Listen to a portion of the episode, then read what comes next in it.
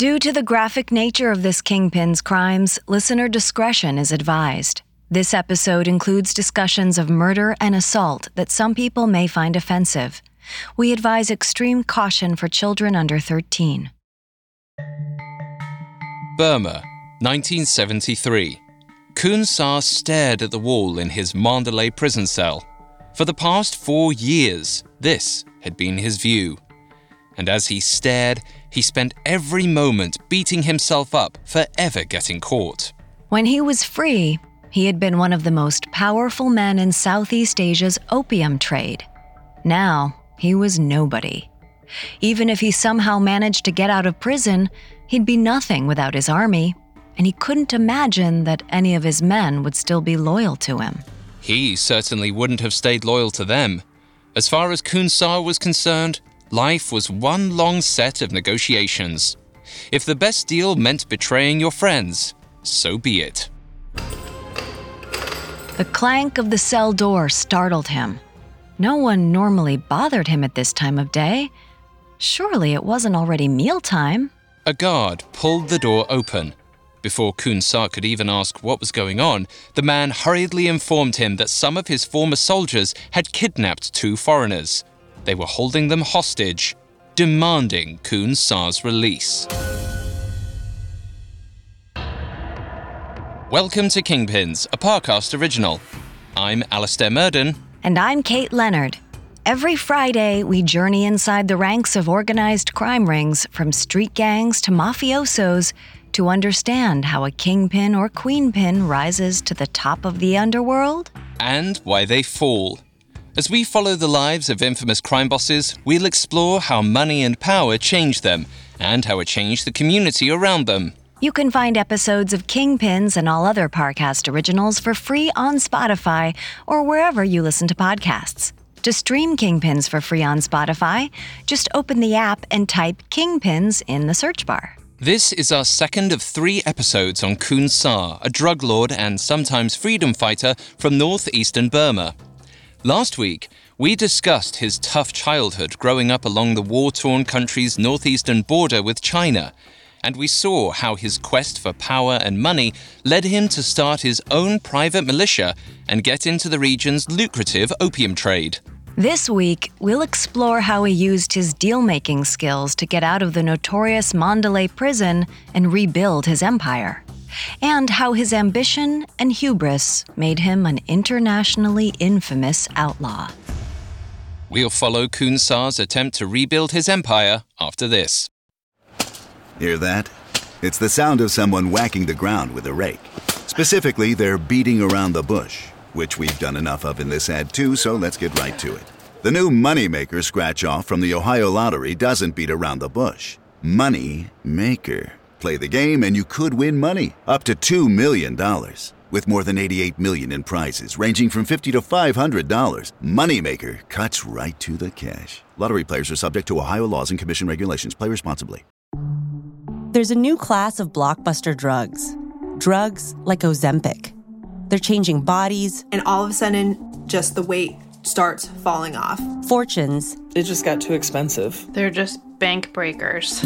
And industries. There was a lot of excitement, there was a lot of skepticism. The impact of these drugs from business to health is just beginning. From the journal, Trillion Dollar Shot. Find it in the journal feed wherever you get your podcasts. It feels like we're all being told to go on this diet, take that supplement. Ozempic will give you depression, but you know what'll cure that? Weed. Or you could try to balance your hormones. At Science Versus, we're like, what the f is going on? Forget the crap online and listen to Science Versus. Just the facts. Oh, and a bunch of stupid jokes. What is a ghost's favorite fruit? Blueberries. That's Science VS. New season out on Spotify soon. In October 1969, 35 year old Khun Sa was in trouble. He had spent the last 20 years taking what he wanted and making deals for everything else. He'd never found a problem that he couldn't kill or charm his way out of, and by the late 1960s, he had become a force to be reckoned with in both opium trafficking and heroin production. But Khun overconfidence had burned him.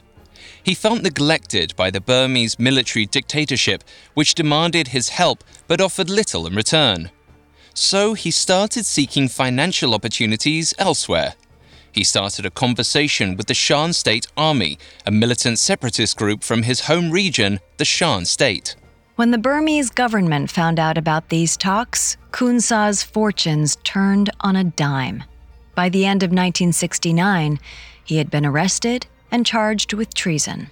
Ironically, drug trafficking charges weren't even considered because all of his opium related activities had been done with the Burmese government's unofficial approval. It was the betrayal that they couldn't stand. Solitary confinement in Mandalay prison was a far cry from the lush, rugged hills of the Shan state. The prison would go on to be one of the most infamous in the world for its human rights abuses. And for Khun Sa, being trapped inside alone was possibly the worst thing he could imagine. While he was languishing behind bars, his rivals, the powerful Kuomintang generals, were taking over his trafficking routes and heroin factories. He was sure his men were joining other outfits. For the next three years, Sa could do nothing but sit there and stew over his downfall, trying to imagine a way out. Meanwhile, things in the Golden Triangle were changing. Prior to the 1970s, the area's opium trade had been relatively regional.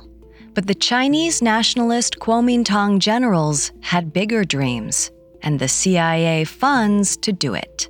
To help their expansion, they formed a cozy relationship with the Thai military and government.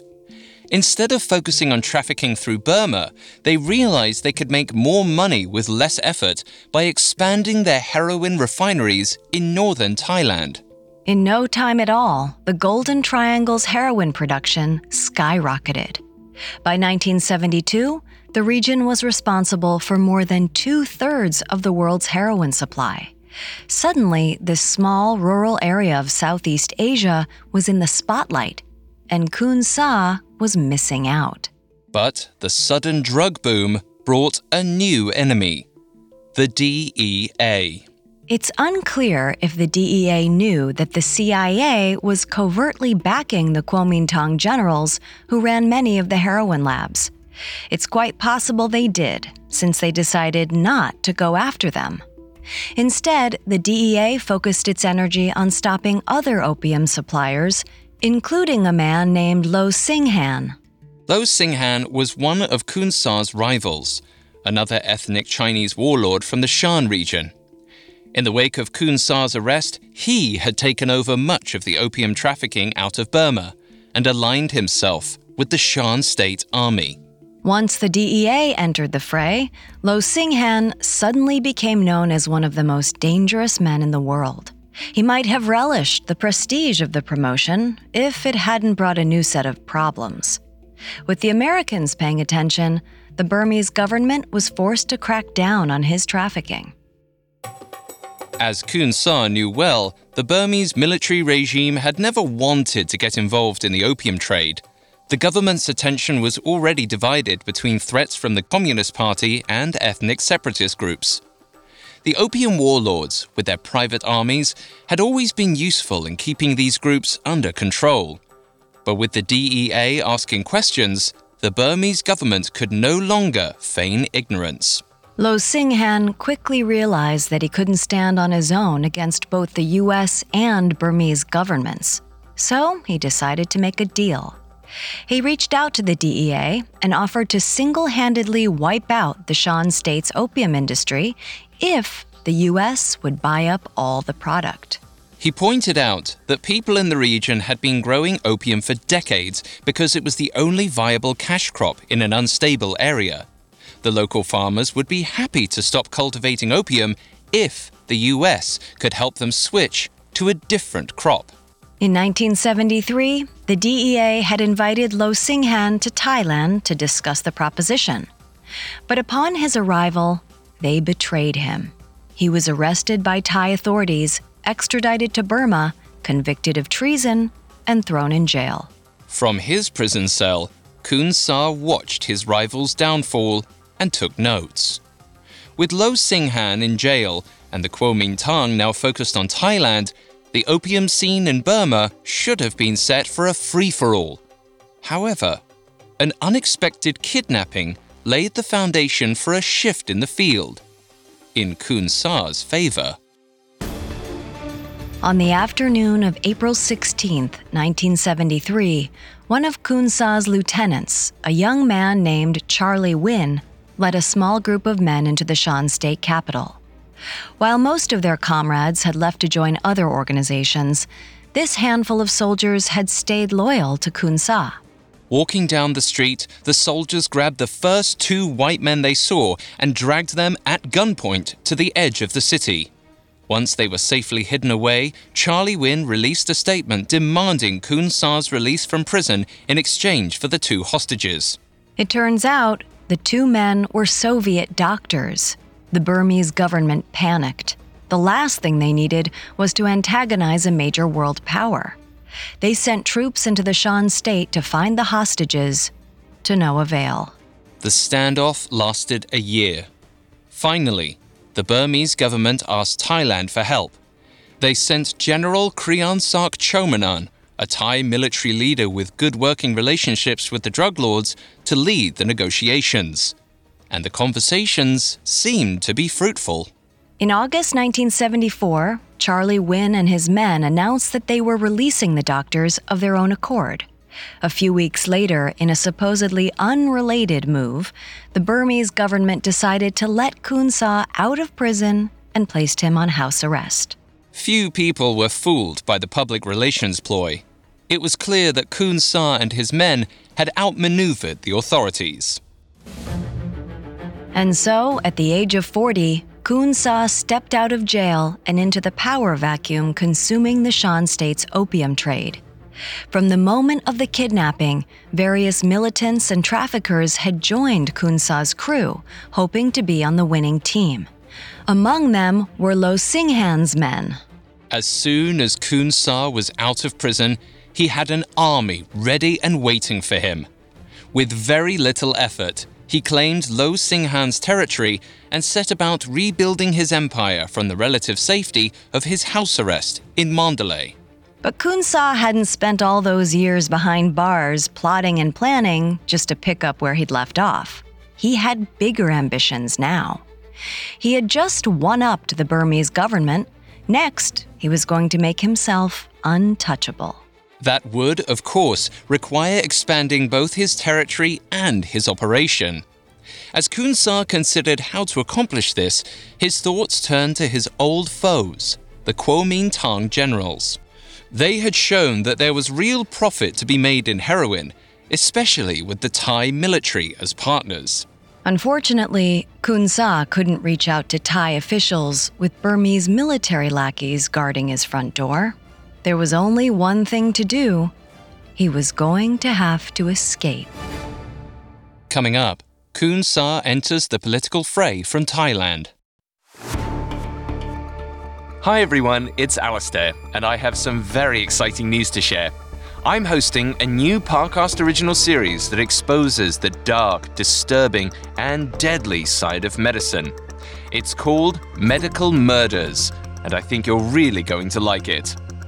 Every Wednesday, meet the worst the medical community has to offer men and women who took an oath to save lives, but instead used their expertise to develop more sinister specialties. Join me as I examine the formative years and motives of history's most infamous killers, dissecting their medical backgrounds with expert analysis and professional insight provided by practicing MD Dr. David Kipper. On Medical Murders, we'll investigate a wide range of heinous healthcare workers, like the general practitioner believed to be the most prolific serial killer in modern history or the dentist who led a double life as a hitman, or even the doctor and gang member who mixed deadly potions for unhappy housewives to use on their husbands. When it comes to these true crime stories, the only thing the doctor ordered is murder. Follow my new series, Medical Murders, free on Spotify or wherever you get your podcasts.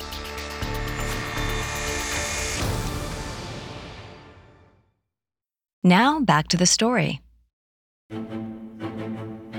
By early 1976, 41 year old Khun Sa had been under house arrest in the city of Mandalay, Burma, for a little over 15 months. Since his release from prison, the drug lord had rapidly rebuilt his opium trafficking empire from afar. But he wasn't content to call the shots from a government safe house. If he was going to dominate the opium industry, he needed to be on the ground and in the north. In February 1976, Khun Sa suddenly disappeared from Mandalay. A charismatic negotiator, he knew it was often more effective to strike a deal than to shoot his way out of a situation. So, in order to escape, he likely paid off some of his guards and slipped out of the house without any bloodshed. Once again, the Burmese government was furious at having been embarrassed by the drug lord. In retaliation, Khun Sa's name was added to the long list of militants on the government's enemies list. Any affiliation between Khun Sa and the Burmese government, the key to his early success, was now officially done. This burnt bridge didn't bother Khun Sa. He'd never had any particular loyalty to Burma as a country, much less to the government. However, he was savvy enough to realize that he couldn't make it on his own just yet. Since he had been convicted of treason for negotiating with Shan freedom fighters, Khun Sa decided that he might as well embrace the alliance. Khun Sa was half Shan, and now seemed like the time to reconnect with his roots. More importantly, though, the Shan separatist groups had controlled territory on both sides of the Burma Thai border since the 1950s. The Shan were seen as cousins of the Thai people. Because of this, the Thai government had always been sympathetic to the Shan cause. Khun Sa already had some relationships with officials in northern Thailand. If he could convince them that their shared interests went beyond the financial, it would only strengthen his power. And so, when Khun Sa escaped Mandalay, he traveled to the jungles of northern Thailand. At his instructions, his men established themselves in a town called Ban Hin Taek, about 160 miles from the Burma Thai border.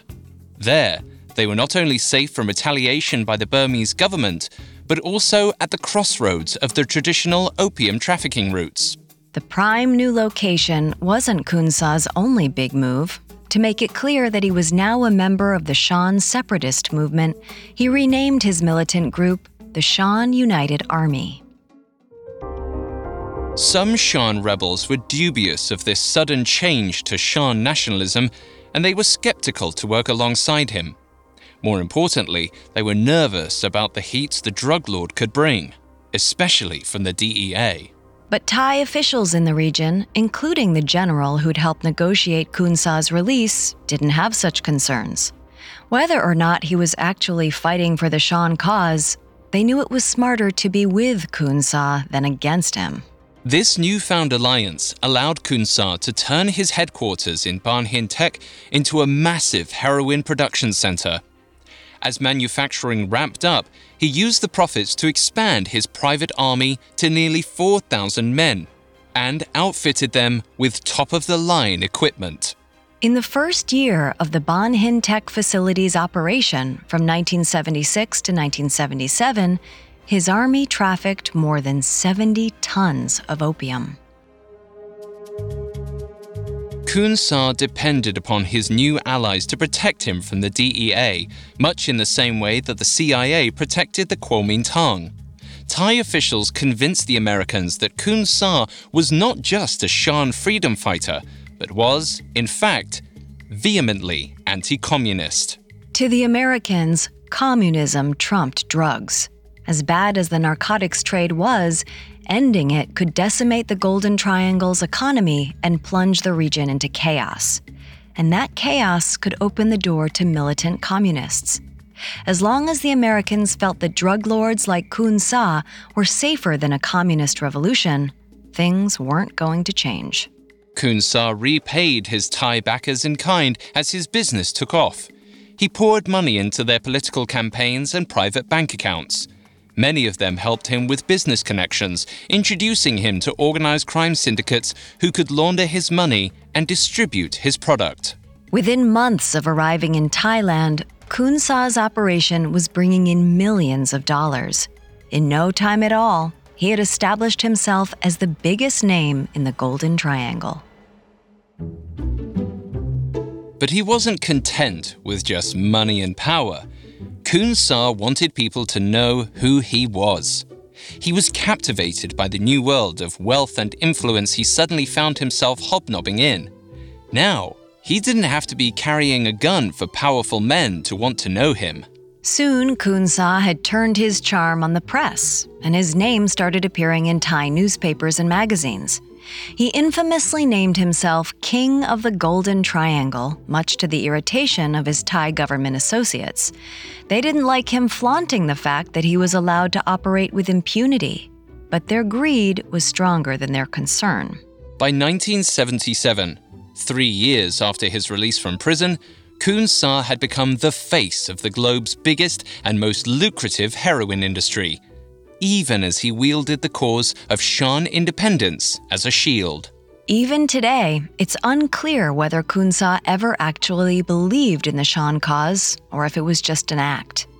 He knew how to play the PR game, recognizing that a criminal fighting for a cause could get away with far more than a narco out for himself. This kind of confusion was only reinforced as the years went on.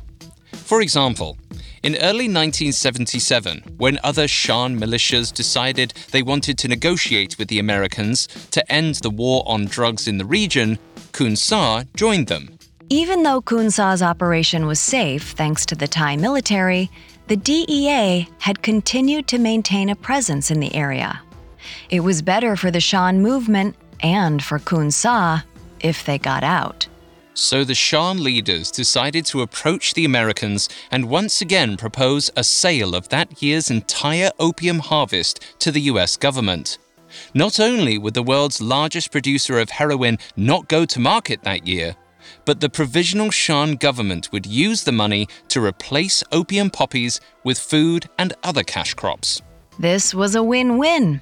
It would effectively put an end to the Golden Triangle's drug trade and give the Shan state the economic freedom to become independent from Burma.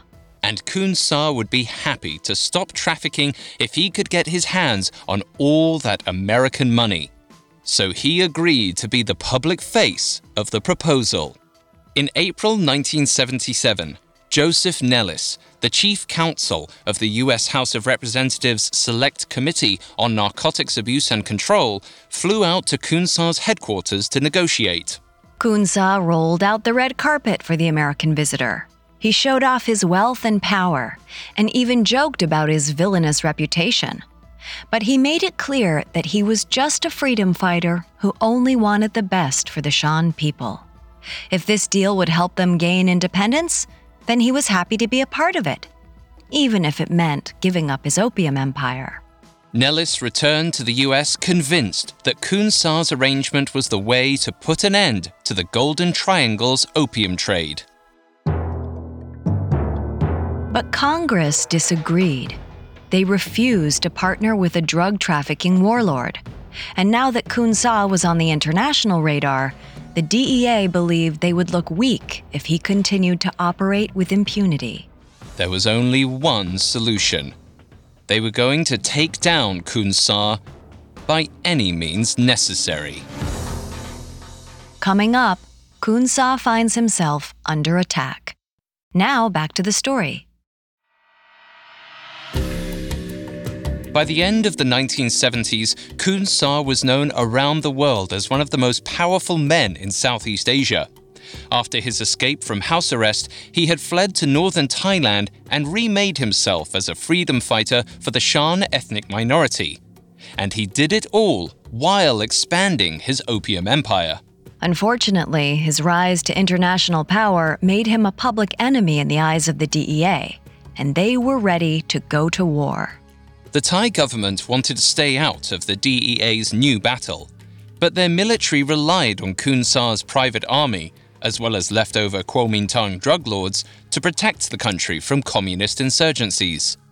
It was a sticky yet beneficial relationship, and it was being put into jeopardy by the Americans. Complicating things further, by the start of the 1980s, the heroin trade was only getting bigger, with more and more of the drug flooding into wealthy Western nations. Plus, more players from Burma were trying to get into the game in Thailand. The chaotic industry was starting to become uncontrollable. At the time, Thailand was considered the only stable democracy in Southeast Asia. But the obvious impunity the opium lords operated with and the bloodshed that came with the drug trade was damaging that reputation. Most embarrassing of all, though, was 47 year old Khun Sa, who flaunted his power on the world stage. He continued to invite journalists and foreigners to visit him and made no secret about either his business or influence. Everyone knew that he had turned the rural enclave of Ban Hin Taek into his own little fiefdom, filling it with movie theaters, temples, and new houses complete with manicured gardens. Visitors saw his Shan United Army soldiers operating alongside Thai police and military within view of their heroin factories. The Thai government might have considered the North lawless, but it was clear that Khun Sa had his organization under control. Finally, in 1981, the US used the full force of its diplomatic pressure to insist that Thailand do something about the drug problem. Backed into a corner, the Thai leaders knew they needed to do something to send the message that they were cracking down. In July 1981, the Thai government announced that Khun Sa was a wanted man. The reward for his delivery was 50,000 Thai baht, which would be nearly 5,000 US dollars today.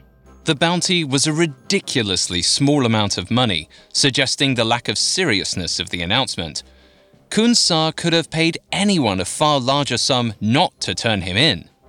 Recognizing that no one was fooled, the authorities raised the amount to 500,000 baht, nearly 50,000 US dollars today. However, this time, the offer was only good for a year. Leaflets advertising the bounty were airdropped over Ban Hin Taek, as if the very people distributing them didn't already know precisely where Khun Sa was. Khun Sa was amused by the dramatic gesture, but unconcerned. No one in the area was going to turn on him. They owed him their livelihoods, as did the men in charge of catching him. If the government really wanted to come get him, they could. But Khun Sa knew they wouldn't. Or so he thought. One night, in October 1981, a house on the side of Ban Hin was attacked by a group of 39 highly trained commandos. Hundreds of Khun Sa's men managed to hold them off, but it was a bloody fight. By the morning, nearly all of the attackers were dead. It was easy for Khun Sa to narrow down who was behind the attack. He doubted that the weakening Kuomintang generals would have the audacity to attack him personally. There was no way the Americans would be this inept, and even though he was wanted in Thailand, his Thai connections would have at least given him a heads up. That left only two options the Burmese military or his drug trafficking rivals in the Communist Party of Burma. But when the attackers' bodies were collected, Khun Sa was proven wrong. The uniforms bore the insignia of a Shan militia that had recently joined the Thai Rangers, a Thai paramilitary group. Rumors circled through camp that one of the dead assailants was an American. Khun Sa's blood ran cold. His men had been tricked into killing Shan and Thai soldiers, his own allies. He thought the attack may have been orchestrated by the Americans to force the Thai government's hand against him. The only alternative explanation was that the Thai government had staged the trap themselves. And was that really possible? Khun Sa had come to believe his own spin, convinced that he had been protecting the Thai from communist insurgents and providing jobs for the locals.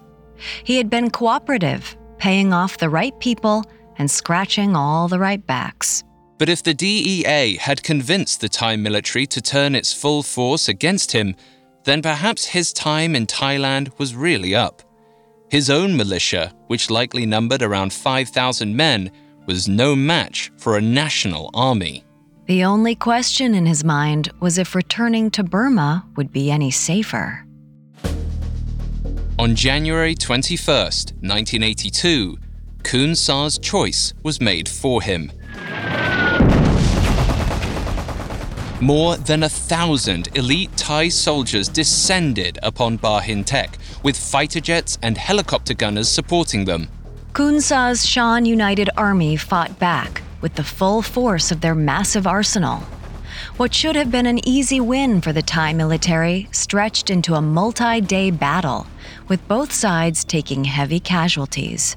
However, as loath as he was to admit it, Khun Sa soon realized there was only one way this would end. The Thai army had reserves, resources, and backup. If he kept fighting, he would lose almost all of his men in the hopeless battle. And if his army was wiped out, he would struggle to hold off his competitors in both Burma and Thailand. None of his international business connections would matter if he couldn't maintain his territory. If he was going to survive in the drug trade, the king of the Golden Triangle had no choice. It was time to retreat back to Burma.